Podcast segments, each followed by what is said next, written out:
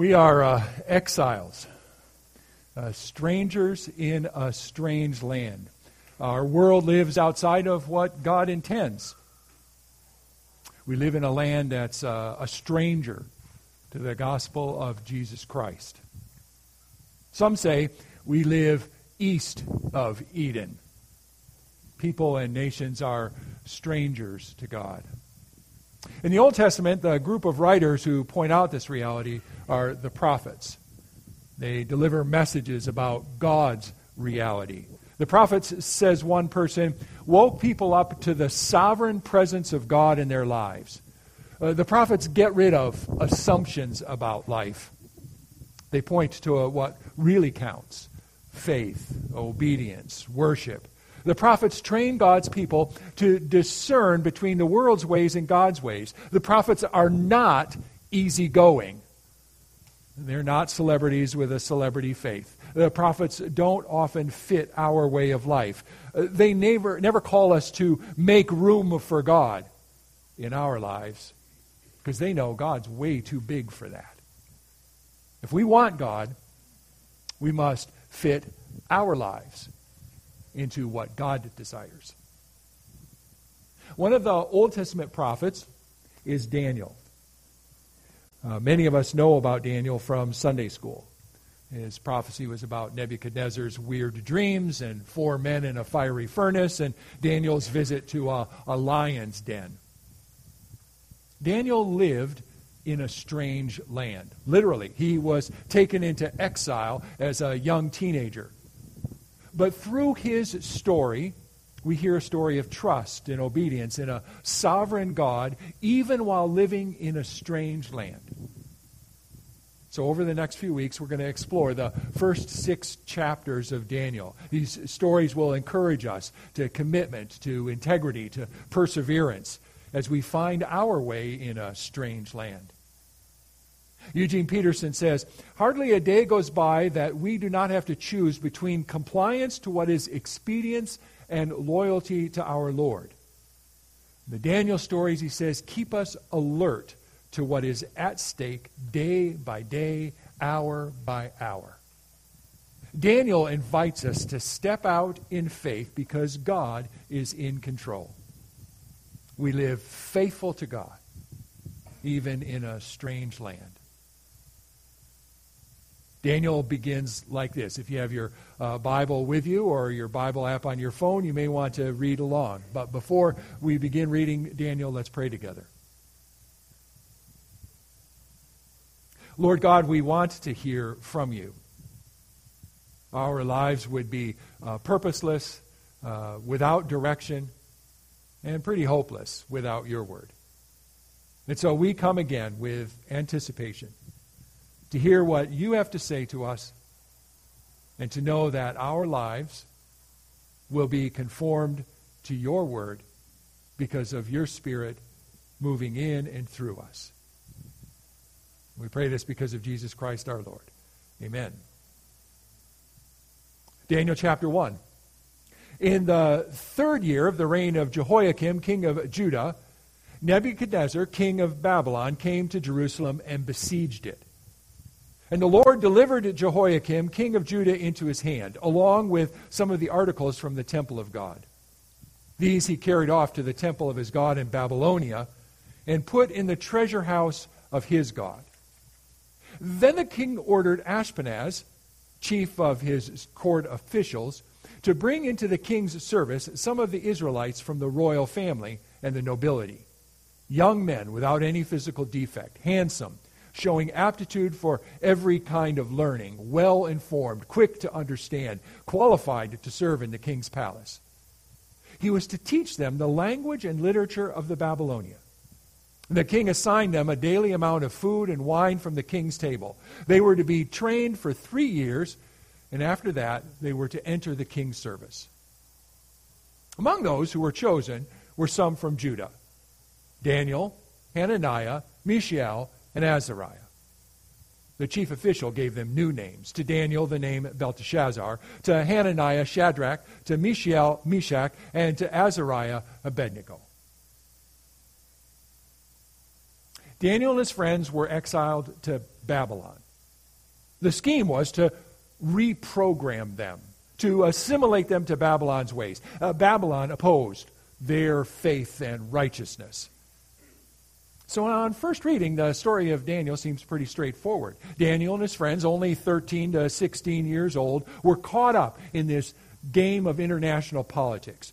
Judah's king, Jehoiakim, a puppet of Egypt, is dethroned by Nebuchadnezzar. And he lays siege to Jerusalem. Judah is defeated, humiliated. An alien power overwhelms the once glorious nation of the Lord and some of the people are exiled. In exile, these people come face to face with unrighteousness. The story says the articles from the temple were carried off to the temple of his god in Babylonia. Babylonia was Shinar. Shinar was the place where the descendants of Noah tried to build the Tower of Babel. Babel is where people wanted to make a name for themselves. Babel is a place where God worship is not on the front burner. Daniel and his friends were refugees in a place of wickedness. But the wickedness was subtle. King Nebuchadnezzar hatched a cunning plan to assimilate these young men. He wanted to train them in Babylonian ways for political and propaganda purposes. First, he isolated them. The king ordered Ashpenaz, king, chief of his court officials, to bring into to the king's service some of the Israelites. He took the brightest and the best and brought them into his court. Uh, as someone once noted, these young men were the kind who aced every test and they were in the starting lineup. And then he indoctrinated them. He was to teach them the language and literature of the Babylonia. This is once this is was some kind of boot camp brainwashing. He offered them an Ivy League education. They got full ride scholarships to Babylon University. Their future was bright. And further, he indulged these captives. The king assigned them a daily amount of food and wine from the king's table. We are not talking hot dogs and beans. Now, they were treated to prime rib with portobello mushrooms, Maine lobster with basil ravioli, creme brulee for dessert, and the wine flowed freely. And finally, he gave them an identity change. Get rid of Daniel, Hananiah, Mishael, and Azariah. These names recalled the God of Israel no, civilize them with good Babylonian names. Give them names that point to the supremacy of the Babylonian gods Belteshazzar, Shadrach, Meshach, Abednego. Now they were under Nebuchadnezzar's authority. Nebuchadnezzar's plan was simple take the best and the brightest into exile, isolate, indoctrinate, indulge, and identify them as true Babylonians and then, when these young men were reprogrammed, when the next wave of people came into exile, they would quickly fall in line behind these bright leaders. Mission accomplished, hearts and souls committed to Nebuchadnezzar and his ways. Except Daniel resisted. He didn't fall prey to Nebuchadnezzar's ploys. Daniel stepped out in faith, sure of God's sovereignty. Daniel 1, verse 8.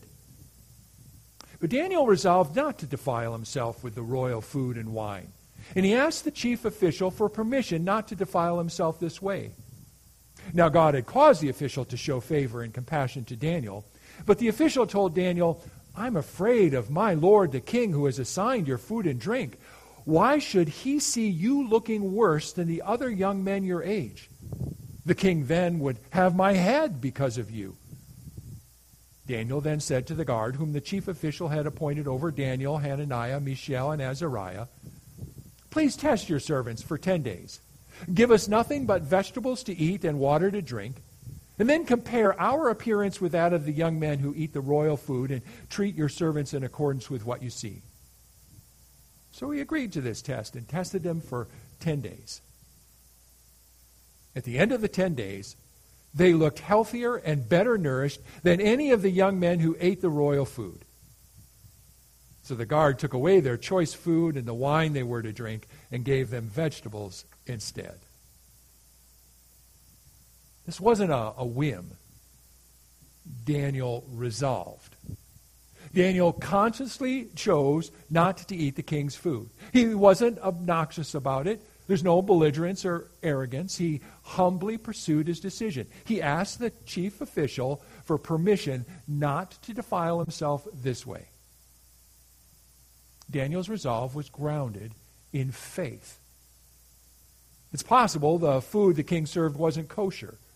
I mean, they likely didn't observe Jewish dietary laws. It's also possible that the food was offered to a Babylonian idol. Daniel may have reasoned that food offered to these foreign gods would defile him. I mean, either of these would be good reasons for Daniel's resistance. But I think there's a deeper reason. Daniel would not be identified with the king's causes. Eating the king's food was a matter of identity. The king could change Daniel's name, but Daniel would not be under his authority. Now, some of us might think food choice is a, a minor thing. I mean, why rock the boat? I mean, Ashpenaz was afraid of Nebuchadnezzar's reaction, and he could make life miserable for Daniel and his friends. Just go with the flow. I mean, did Daniel expect that he would lose his soul eating the king's food? Well, in a word, yes. Daniel feared losing himself. The question for Daniel was very much an issue of identity. Eating this food was all about who he was in this exile place. And he would not be identified as a Babylonian. Daniel's allegiance was with the Lord, the God of Israel. God is my judge. That's what Daniel's name meant. And that's how Daniel would live. Daniel knew that those who feed you are the ones you give allegiance to. How many of you don't love your mothers because of the food they give you? He would not let Nebuchadnezzar define who he was. Nebuchadnezzar would not lay claim to Daniel's soul. Daniel's resolve to not eat the king's food shows us just how subtle the temptation to compromise can be. I recall one summer when I was working a job in a, a union job in a factory. Uh, the first day on the job, I was given a, a task to do. I did it. And then I reported to my supervisor when I was done. Whoa, he said, you got to take it easy. You can't be working so hard. You'll show everybody else up, make them look bad. And from then on, sorry to say, I goofed around more, took longer breaks, made the tasks last much longer than they should. I compromised to fit in with everybody else. Sadly, I cheated the company I worked for. See, so often we excuse ourselves with the simple refrain everybody's doing it. But God calls us to faithfulness in little things. Pastor teacher Fred Craddock once put it like this We're called to give our lives to God, to be wholly devoted. So we boldly declare, Lord, I'm ready. I will pour out my whole life for you. And we think that giving our all to the Lord is like taking a hundred dollar bill, laying it on the altar, and saying, Here's my life, Lord. Please take it and use it. And the reality is, God sends most of us off to the bank to cash in that $100 bill and change it into dimes and quarters because he wants us to spend our lives 10 cents and 25 cents at a time. We do the little things. Listen to our obnoxious neighbor's kid who never stops talking. And we go to a committee meeting, even when it is the World Series. And we give a cup of cold water to the old man in a nursing home. Fred Craddock put it like this Usually, giving our life to Christ isn't glorious. It's done in all those little acts of love, 25 cents at a time. I mean, it would be easy to go out in a flash of glory. It's harder to live the Christian life little by little over the long haul. That's what Daniel did.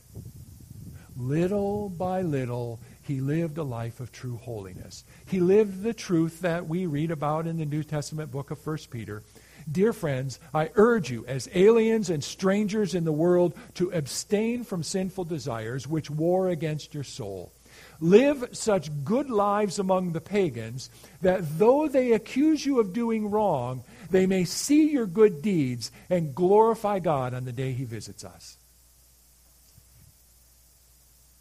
Stepping out in faith is to live for God in all the little things of life. Like Daniel, we step out in faith when we find our identity not in what everybody else is doing, but in what God wants us to do. Of course, we can, we can step out in faith because God is in sovereign control. No matter how things appear, God has not left the scene. God is alive and well in Babylon. Listen to the rest of the story. To these four young men, God gave knowledge and understanding of all kinds of literature and learning. And Daniel could understand visions and dreams of all kinds. At the end of the time set by the king to bring them into his service, the chief officials presented them to Nebuchadnezzar. The king talked with them, and he found none equal to Daniel, Hananiah, Mishael, and Azariah. And so they entered the king's service. In every matter of wisdom and understanding about which the king questioned them, he found them ten times better than all the magicians and enchanters in his whole kingdom. And Daniel remained there until the first year of King Cyrus. It may have seemed as if God was out of the picture. I mean, God's city, Jerusalem, the place where David and Solomon had built an incredible home for God, was toppled. Oh, when the temple treasures were taken to Shinar, to the temple of a foreign god, the message seemed clear. The gods of Babylon rule the world. And we can almost hear Nebuchadnezzar's taunts. Your God is worthless. Your God cannot even protect his own people. Except Nebuchadnezzar was sadly mistaken. And Daniel 1 gives us all the clues to see that God is working behind the scenes at every step. God orchestrates the movement of history to his will. Look at Daniel 1, verse 1 and 2. Nebuchadnezzar's on the move, but verse 2 says, And the Lord delivered Jehoiakim, king of Judah, into his hand. And Nebuchadnezzar didn't take Judah. God gave Judah over to him. The Lord delivered. God brought Judah into captivity. God is in charge. Uh, but God also remained with Daniel and his friends in their exile. Ooh, when Daniel resolves not to eat the king's food, he devises this test to assure Ashpenaz that everything will be okay. Give us veggies, wait for 10 days, and let's see what happens. He's not making a case for some vegan lifestyle. It's not proof text for parents who want their children to eat vegetables. No, the focus is on God, who engineers this little test. Daniel 1, verse 9 says, God had caused the official to show favor and compassion to Daniel. God looks after the well being of his people against all expectations. What seemed to be this hopeless situation was shown to be an occasion for God's vindication. And after 10 days, Daniel and his friends looked healthier and better nourished than the young men who ate the royal food. And in case we didn't get the message, uh, Daniel 1 gives us two other clues about God's presence. Daniel 1:17 says, "To these four young men God gave knowledge and understanding of all kinds of literature and learning." Uh, they may have been enrolled in Babylon U, but God was the one that was equipping them with what they needed. In fact, they end up being 10 times wiser and better than all the others. And then a second clue is found in Daniel 1, verse 21. The chapter concludes And Daniel remained there until the first year of King Cyrus.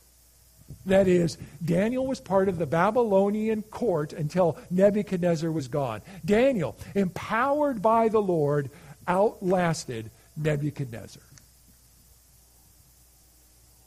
Daniel 1 shows us God is in charge. The sovereign Lord God of Judah gave them over to exile. God helped them flourish in exile. God remained on the scene until long after Nebuchadnezzar and his gods were gone. I mean, let's be clear. No matter what happens, our God is in charge. And we can step out in faith because God's in charge. We are a people living east of Eden. Uh, we're in a strange land. Sometimes it seems like the world's evil will overwhelm us. A pandemic throws us into a panic. Dictators abuse their people. Democracies, democracies can fail to be just toward the least, the poor, the refugee, the person of color. And sometimes living in a strange land tempts us to give up on faith. Life in exile can easily give way to that faithless mantra everybody's doing it, even in simple things. We can be assimilated into a way that's not God's way. Daniel invites us to step out in faith. Even though we're refugees, strangers, aliens in a place estranged from God, we're called to live by faith to take a stand. No, not some heroic million dollar stand. No, just a little one. To find our way each day to stand faithful to our God who wants us to live on earth as it is in heaven. Make our stand not in our own strength, but in God's. Not for our own agenda, but for God's. Because you see, God is sovereign. God is working his purposes out in the world. So our goal is not to make our culture Christian. No, Daniel shows us that we're to live as Christians, even in a hostile culture, in a strange land. Stepping out in faith is to walk with God who will see us through every test. To be Christian means not to conform to what the world values, but to remain faithful to God. We step out with God, who was present to his Son, even as he died, and was present to him to raise him to life. We can step out in faith to honor our God to recognize God's sovereignty in all we do and say. Because our God's in charge. Let's pray together.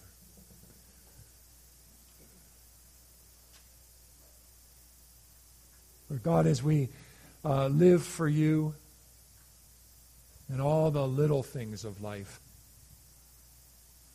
we pray that you uh, by the power of Christ, make us faithful. Help us to, to always step out for you, to take a stand for you. Whether things are big or little, help us to recognize that all we do and say is under your control. And we thank and praise you for Jesus Christ and for your Spirit that lives in us. Amen.